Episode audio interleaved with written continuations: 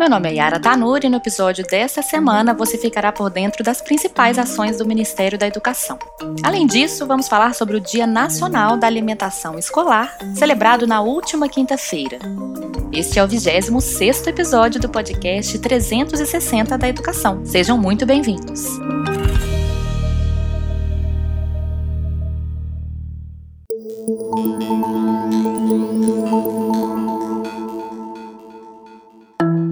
Confira o giro da semana. I N E P. O I N E P apresentou durante o segundo Encontro Brasileiro de Coordenadores de Cursos de Agronomia os resultados mais recentes e os projetos de modernização do processo de avaliações dos cursos de graduação. O modelo remoto foi implementado em abril em virtude das dificuldades impostas pela pandemia de covid dezenove e, desde então, mais de duas mil oitocentas e sessenta avaliações foram realizadas. CAPES. A CAPES está apoiando o projeto sobre lítio e biocombustíveis em Minas Gerais. Foram ofertadas quarenta e seis bolsas para doze programas de pós-graduação. O intuito dos projetos é formar uma cadeia mineroquímica do lítio e explorar fontes de energias renováveis. Fundo Nacional de Desenvolvimento da Educação.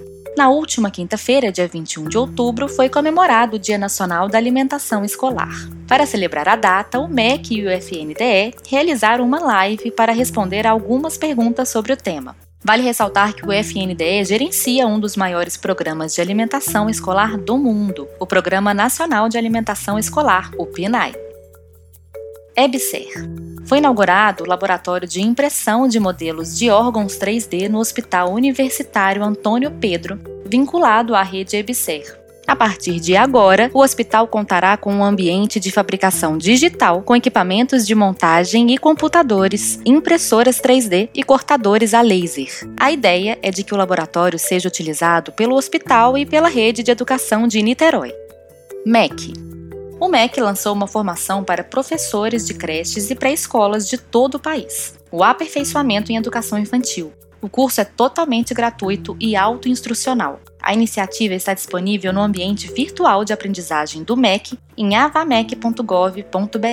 A expectativa é de que a formação contemple quinhentos e noventa e três mil docentes de escolas públicas e privadas. O M E C instituiu a plataforma Aprenda Mais com o objetivo de ampliar a oferta de cursos gratuitos. O ambiente virtual já conta com mais de noventa formações autoinstrucionais. A ideia é de que a plataforma capacite mais de oitocentos e vinte mil estudantes até dois mil e vinte e cinco. Para se inscrever nos cursos ofertados pela plataforma Aprenda Mais, acesse aprenda mais ponto mec ponto gov ponto br.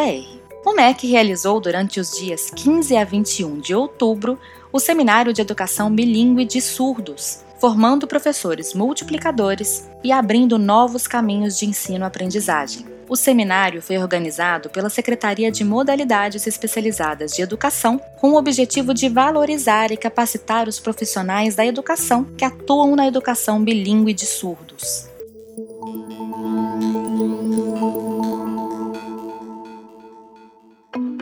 Agora que você já está por dentro das principais notícias do M E C desta semana, vamos falar sobre o Dia Nacional da Alimentação Escolar.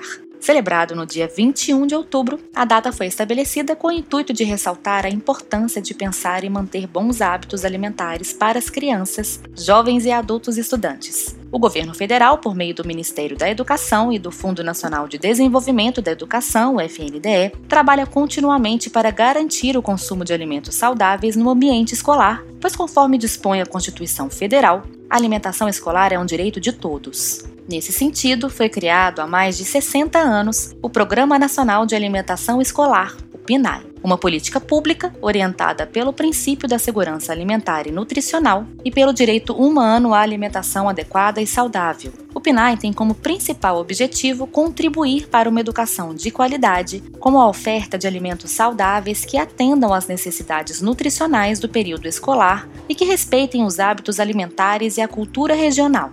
Depois de mais de sessenta anos de sua implementação, o P N A E apresentou à sociedade uma nova resolução que estabelece a base para a execução do programa nos estados, no Distrito Federal e nos municípios. As ações de educação alimentar e nutricional propostas pelo P N A E atendem não somente aos estudantes, como também às famílias. Isso foi evidenciado durante a pandemia de covid dezenove, período em que o governo federal autorizou que estados e municípios distribuíssem gêneros alimentícios adquiridos com recursos do programa aos pais ou responsáveis dos estudantes das escolas públicas de educação básica. Já foram investidos, desde o início da gestão do atual governo, mais de onze bilhões para a aquisição de alimentos para os estudantes da rede pública de ensino do país. Anualmente, o P N A E atende a mais de quarenta milhões de estudantes, cerca de vinte por cento da população brasileira, que estudam nas mais de cento e cinquenta mil unidades educacionais espalhadas nos cinco mil quinhentos e setenta municípios brasileiros.